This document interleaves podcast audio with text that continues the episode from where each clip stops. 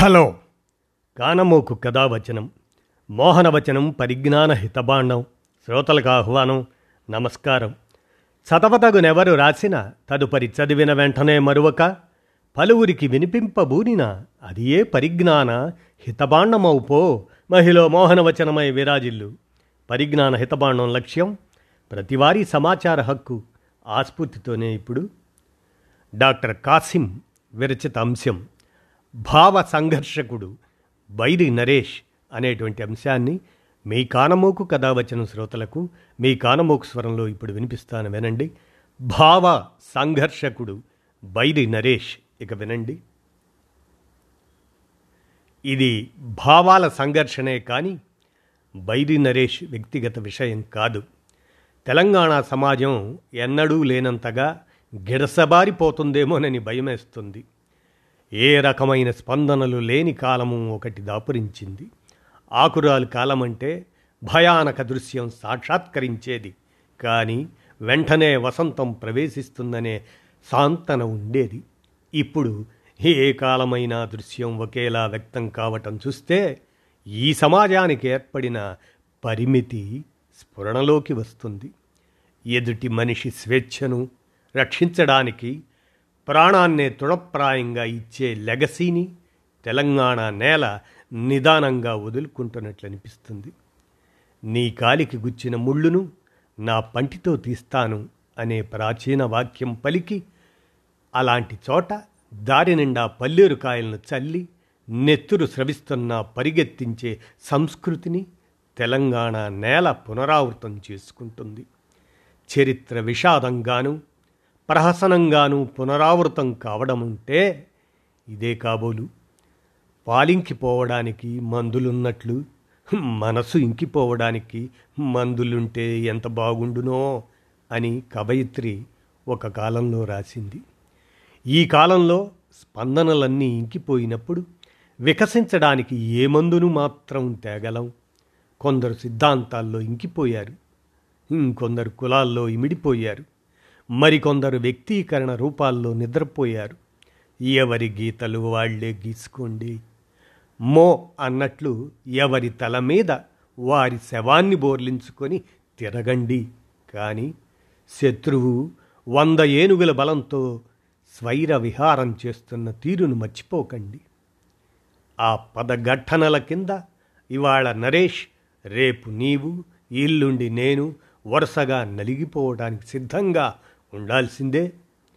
అసమ్మతిని మౌనంలోకి నెట్టివేసిన తెలంగాణ పాలకులే స్వయంగా మేధావులు. మౌనంగా ఉన్నారంటే ఏమోలే అనుకున్నాను. పాలకుల గురించి మనం స్పందించవలసిన అవసరం ఏనాడు లేదు.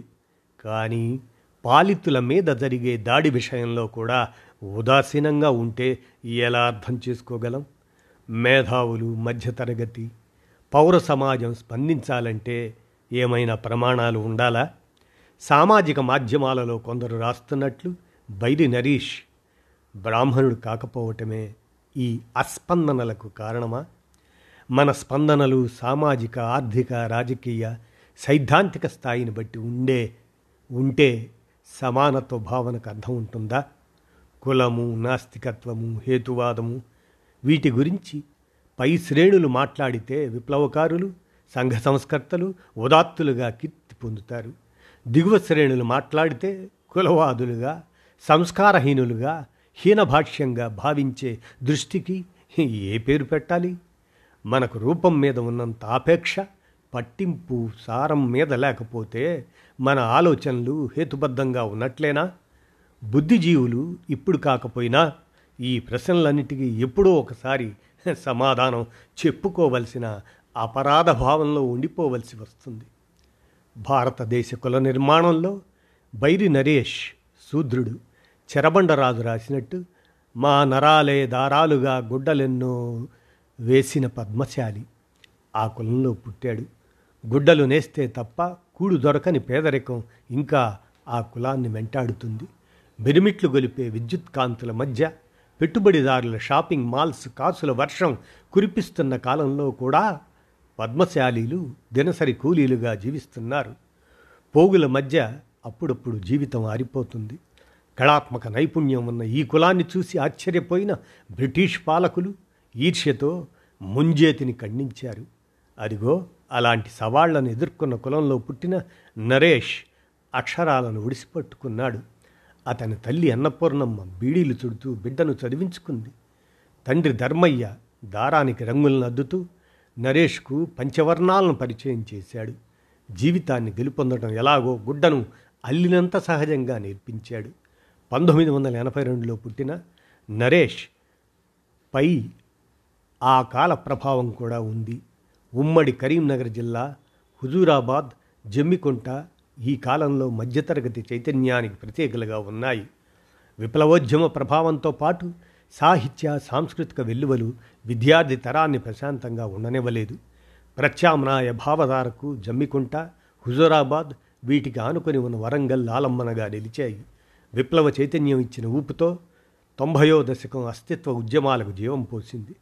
నాస్తిక భావజాలం కూడా ఈ నేపథ్యంలోనే వరంగల్ జమ్మికుంట హుజురాబాదుల్లో వ్యాపించింది. ఇట్లా కాలం పదునెక్కుతున్న సందర్భంలో బైరి నరేష్ బాల ఆలోచన పరుడు చిన్నారి పొన్నారి చిరుతప్రాయంలో ప్రశ్నను ఆశ్రయించాడు. అప్పటికే జీడి సారయ్య భారత నాస్తిక సమాజంతో సంబంధం పెట్టుకొని హుజూరాబాద్ జమ్మికుంట ప్రాంతాలలో నాస్తిక ఆలోచనలను ప్రౌధి చేస్తూ మూఢనమ్మకాలకు వ్యతిరేకంగా పనిచేస్తున్నాడు. పాఠశాలలను కళాశాలలను కేంద్రంగా చేసుకొని విద్యార్థులలో శాస్త్రీయ దృష్టిని పెంపొందిస్తూ ఉండేవారు. ఈ క్రమంలో పాఠశాల విద్యార్థిగా బైరి నరేష్ జీడి సారయ్య పరిచయంలోకి వచ్చాడు. బాల్యంలోనే హేతు దృష్టి పట్ల ఆసక్తిని పెంచుకొని బాలనాస్తికుడయ్యాడు. సైంటిఫిక్ స్టూడెంట్స్ ఫెడరేషన్లో బైరి నరేష్ భాగమయ్యాడు. మ్యాజిక్ నేర్చుకొని మంత్రాల పేరుతో జరుగుతుండిన మోసాలను ప్రజల్లో విస్తృతంగా ప్రచారం చేశాడు. వ్యక్తిగత కెరీర్ను పక్కకు పెట్టి పూర్తికాలం కార్యకర్తగా మారి నాస్తికత్వాన్ని జీవితంలో భాగం చేసుకున్నాడు. ఆస్తికత్వం అనే భావనకు ప్రత్యామ్నాయ భావన నాస్తికత్వం. ఈ దేశంలో దేవుణ్ణి అంగీకరించే వాళ్ళు ఉన్నట్లే నిరాకరించే వాళ్ళు కూడా ఉన్నారు. వేల సంవత్సరాలుగా అదొక భావధారగా కొనసాగుతున్నది. కణాదులు సాంఖ్యాకులు చారువాకులు లోకాయతులు జాబాలి ఇలా ఒక్కో కాలంలో ఒక్కో వ్యక్తి పదార్థ ఆధారిత సంవాదాన్ని ముందుకు తీసుకొచ్చారు. ఆధునిక కాలంలో పాశ్చాత్య దేశాలలో జరిగిన అనేక చర్చలు ప్రయోగాలు ప్రకృతి సామాజిక శాస్త్రాలలో నూతన సిద్ధాంతాలు ఆవిష్కరణకు నాంది పలికాయి. ఈ ప్రభావంతో పెరియార్ రామస్వామి తమిళనాడులో త్రిపురనేని రామస్వామి తాపి ధర్మారావు తెలుగు నేల మీద హేతువాద భావాలను వ్యాపింపజేశారు. ఈ లెగసీని బైరి నరేష్ అందుకున్నారు. నరేష్కు విద్య మీద ఎనలేని మక్కువ. కనుకనే డజన్ డిగ్రీలు చేశాడు. సమాజంతో సంభాషించడానికి విషయ అవగాహన ఎంత అవసరమో దానిని చేరవేసే రూపం కూడా అంతే అవసరం. అందుకే వివిధ సామాజిక శాస్త్రాలలో స్నాతకోత్తర డిగ్రీలను పూర్తి చేశాడు. ఇప్పుడు ప్రభుత్వ పరిపాలనా శాస్త్రంలో అత్యున్నత డిగ్రీ పిహెచ్డిని అందుకోబోతున్నాడు. సైన్స్ను ప్రచారం చేయటం మ్యాజిక్ శిక్షణను ఇవ్వడం ఉపన్యాస కళలో తరఫీదునివ్వడం తన ఆచరణలో భాగం చేసుకున్నాడు. పంతొమ్మిది వందల తొంభై ఐదులో భారత నాస్తిక సమాజంలో చేరి ప్రస్తుతం తెలంగాణ కమిటీకి అధ్యక్షుడిగా వ్యవహరిస్తున్నాడు. నాస్తికత్వాన్ని ప్రచారం చేస్తూ తన జీవితానికి అన్వయం చేసుకున్నాడు. మున్నూరు కాపుకులానికి చెందిన గాండ్ల సుజాతను రెండు వేల తొమ్మిదిలో పూజారి ప్రమేయం లేకుండా స్టేజ్ మ్యారేజ్ చేసుకున్నాడు. ప్రశ్నోదయ్ జ్ఞానోదయ్ అని పిల్లలకు పేర్లు పెట్టడంలో కూడా తన ప్రాపంచిక దృష్టిని చాటుకున్నాడు. పదివేల మందికి పైగా నాస్తికులతో సమన్వయంలో ఉంటూ నిర్మాణాత్మక కృషి చేస్తున్నారు. నల్ల చొక్కాలు ధరిస్తూ తమ ప్రత్యేక అస్తిత్వాన్ని చాటుకుంటున్నారు. పద్దెనిమిది సంవత్సరాల నుంచి నలభై సంవత్సరాల మధ్య వయసు వాళ్ళు ఈ సంఘం నిర్మాణంలో ఉండటం ఇవాళ సమాజంలో అనుకూల విషయంగా భావించవచ్చు. తెలంగాణలో ఏ గ్రామంలో సభ జరిగినా బైరి నరేష్ తప్పకుండా వక్తగా అనివార్యత ఉంటుందంటే ఆయన నిర్మాణ ప్రభావం ఎలా ఉందో మనం అర్థం చేసుకోవచ్చు. ఈ క్రమంలోనే ఆయన డిసెంబర్ పంతొమ్మిది ఇరవై ఇరవై రెండున కొడంగల్ నియోజకవర్గం రావులపల్లిలో జరిగిన అంబేద్కర్ విగ్రహావిష్కరణ సభలో పాల్గొని ప్రసంగించాడు.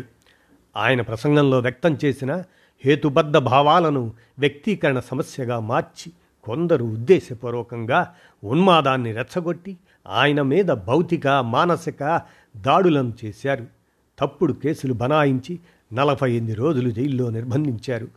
చట్టం ప్రకారం ఖైదీకి దక్కవలసిన హక్కులను కాలరాసి పనిష్మెంట్ సెల్లో బంధించి వేధించారు. హైకోర్టు జోక్యంతో కొంత ఉపశమనం లభించి బెయిల్ మీద బయటకు రాగలిగినాడు.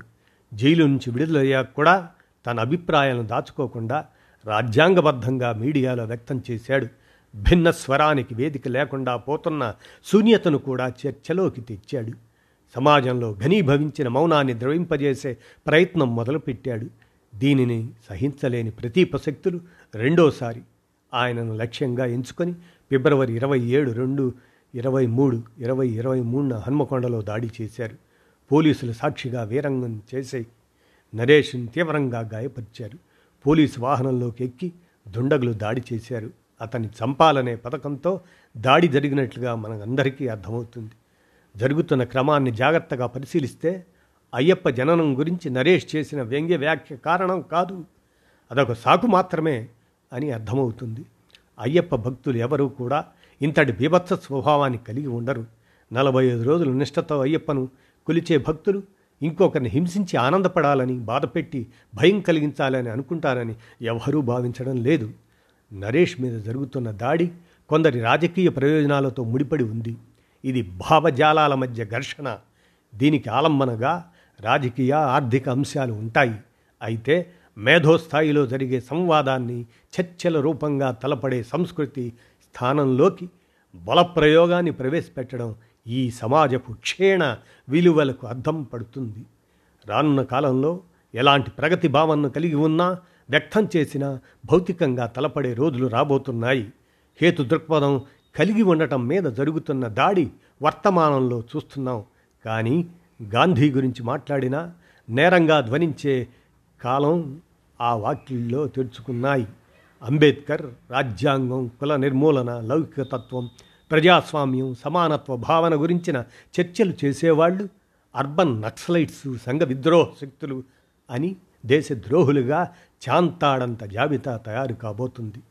ఇది బైరి నరేష్ వైయక్తిక సమస్యగా భావించి మనం మర్యాదస్తులుగా ఉంటే ఏకంగా బుల్డోజర్ మన నివాసాల మీదకి దండయాత్ర చేసి పునాది లేకుండా చేస్తుంది. ఆ తర్వాత మిగిలిన వాళ్ళు ఎవరైనా ఉంటే శిథిలాల కింద మన మాంసం ముద్దల కోసం వెతుక్కోవలసి వస్తుంది. ఆలోచించండి అని చింతకింది కాసిం డాక్టర్ వారు భావ సంఘర్షకుడు బైరి నరేష్ అనేటువంటి అంశాన్ని విరచించగా మీ కానమోకు కథ వచ్చిన శ్రోతలకు మీ కానమోకు స్వరంలో వినిపించాను. విన్నారుగా ధన్యవాదాలు.